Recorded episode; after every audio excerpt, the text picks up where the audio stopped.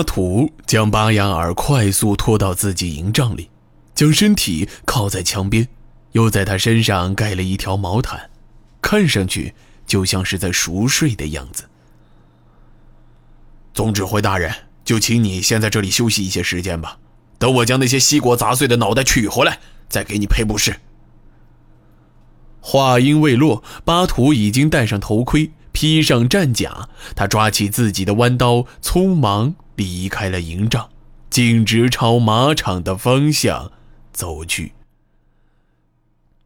阿拉伯梯的人全都给我到马场集合！伴随着巴图无比洪亮的呐喊声，许多人陆续从营帐中跑了出来。等巴图抵达马场，并且骑上自己战马的时候，部队就已经差不多集结完毕了。正如巴图所料想的那样。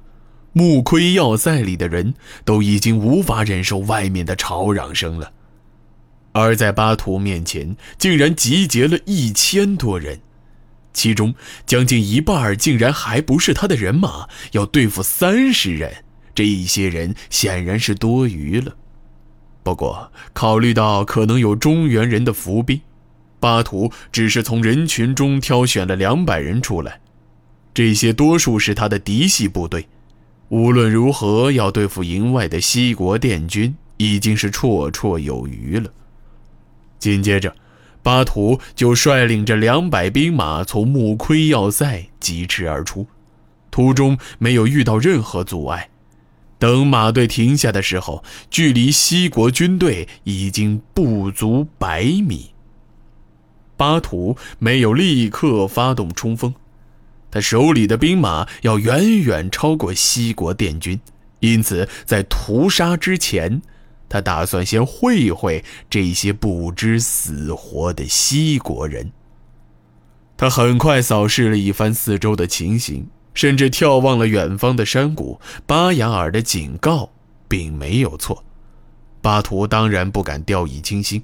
等确认没有任何异常之后，他才终于将所有注意力。都集中到眼前这些殿军的身上。这些人身上的盔甲和装备十分整齐，甚至让人怀疑这些人是不是就是西国的正规军。要不是巴图和郑渊军打过交道，并且也认得这个殿军的首领，他或许真的会这样以为。这个殿军的首领在南面的草原已经小有名气。他曾经杀死过一个千人长和几个百人长，不过巴图觉得这一定是使用了某些卑劣的手段，毕竟中原人对此早已习以为常，不会感到任何羞耻。巴图原本想先杀杀此人的威风，没想到自己还没开口，这个戴着铁面的殿军首领却已经反客为主了。我以为整个草原都只剩下草包了，现在看来还是有人有胆量的。巴图大笑道：“连脸都不敢露出来的人，还有脸说别人是草包？我只是不想脸上沾到畜生的血，免得害我几天睡不好觉。”铁面军官缓缓朝前面迈了两步，不紧不慢地说道。汝的汉语说的不错，阿拉伯替巴图，我的名字也是你这种下等人喊的吗？铁面首领没有回答，他举起手中那把巨大的、看似夸张的长刀，指向了巴图，突然大声喊道：“今日汝将死在此刀之下！”冲上去！随着巴图一声喝令。他身后的兵马瞬间涌动起来，一时间飞沙四起，杀声震天。两百名突骑骑兵如饥饿的狼群一般，发出一阵阵狼嚎般的叫喊声，向西国疯狂奔涌过去。而面对数倍的敌人，西军竟然纹丝不动，没有丝毫慌乱。刹那间，铁面首领突然将手中的长刀举向天空，大喝一声：“射！”话音未落，三十组弓弩一同齐射。最靠前面的一排突击军瞬间就有数十人接连倒地，没等其余兵马来得及反应，下一轮齐射又扑面而来，紧接着便是第三轮。面对如此猛烈的火力，突击骑兵冲杀的速度已经完全缓慢下来，而与此同时，西国军队却突然调转马头，开始撤退。三眼黑弩。他们只有三发弓弩，追上去，杀光他们！巴图压低身子，领在队伍的最前面，大声咆哮着追杀了上去。其余的突击骑兵也再次启动，快马加鞭，紧随其后。西狗，既然敢来阵前叫唤，为何还要逃窜？巴图的声音无比洪亮，夹杂着对血和厮杀的渴望，即使在如此乱军之中，都会令人听得闻风丧胆。巴图原以为自己很快就能追上这队西国人马，毕竟草原的马更快，突击人也都穿着轻甲，而这些滇军一身硬甲，甚至连马都披着甲胄。领头的铁面人更是扛着一把巨大无比的钢刀，但出乎意外的是，这些滇军的速度并不慢。虽然最终还是能够追上，但双方接近的速度至少不能算快。但就在两军距离越来越近，而突击人已经开始张弓搭箭之际，突然又有许多突击马匹坠地。只见前面的西国骑兵突然抛出了许多黑色的圆球，这些黑色的圆球表面都是尖刺，不管是砸在马上还是身上，都会立刻感到无法忍受的疼痛。因此，无论是人是马，一旦被圆球击中，几乎必定会人仰马翻。突击人虽然没有停止追击。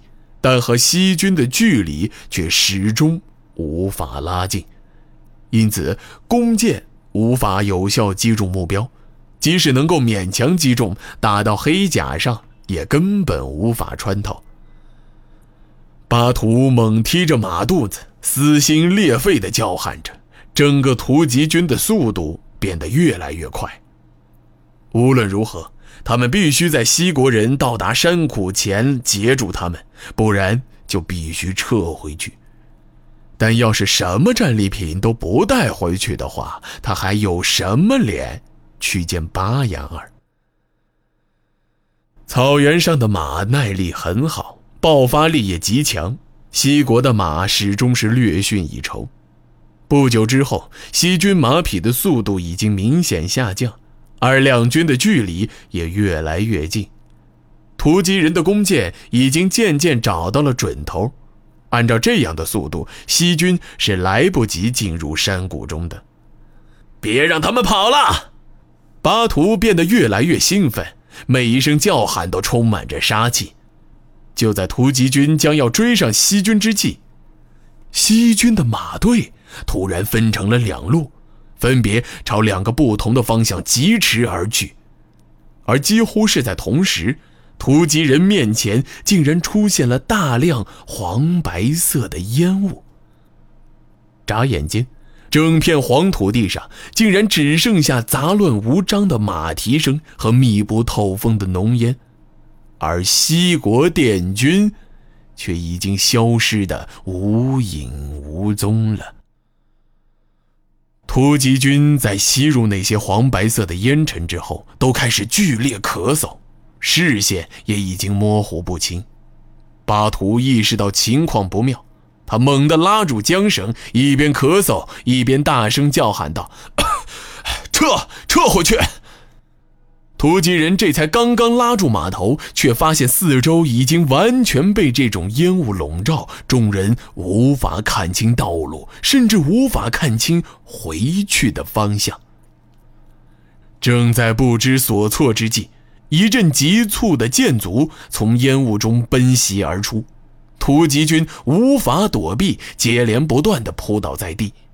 众人见周围不停有人死去，而又无可奈何，都感到无比恐惧，空气中仿佛笼罩着一股死亡的气息。听我号令，冲出去！先冲出去！巴图依然不屈不挠地叫喊着。他知道这阵烟雾一定只局限在很小的范围之内，十步之内必然能突破出去。即使出去以后是相反的方向，也总比在烟雾中等死的好。只是他并不知道，有一个人此刻就静静地潜伏在浓厚的烟雾和无比杂乱的马蹄声之中。这个人一直在等待，等待巴图发出声音。刹那间。巴图只觉得眼前一个黑影闪过，接踵而来的是一把巨大的钢刀。他甚至没看清钢刀来自哪个方向，眼前就已经陷入到一片黑暗之中。巴图的身体已经被一切为二，这一切犹如狂风暴雨，没有任何征兆。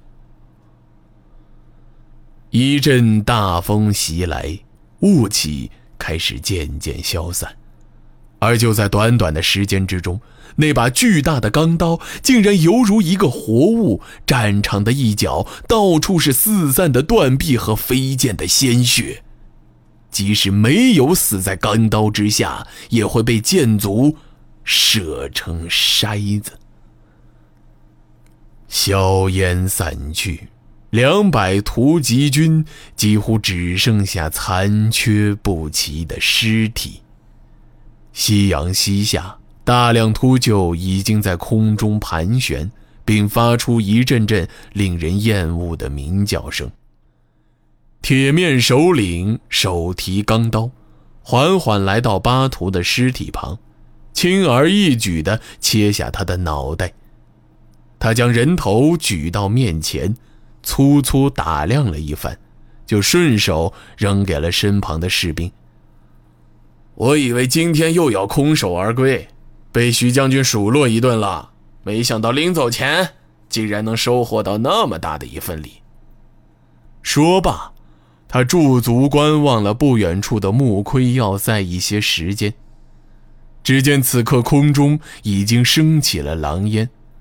他甩了甩刀上残留的血迹，干净利落地说道：“走吧，回去。”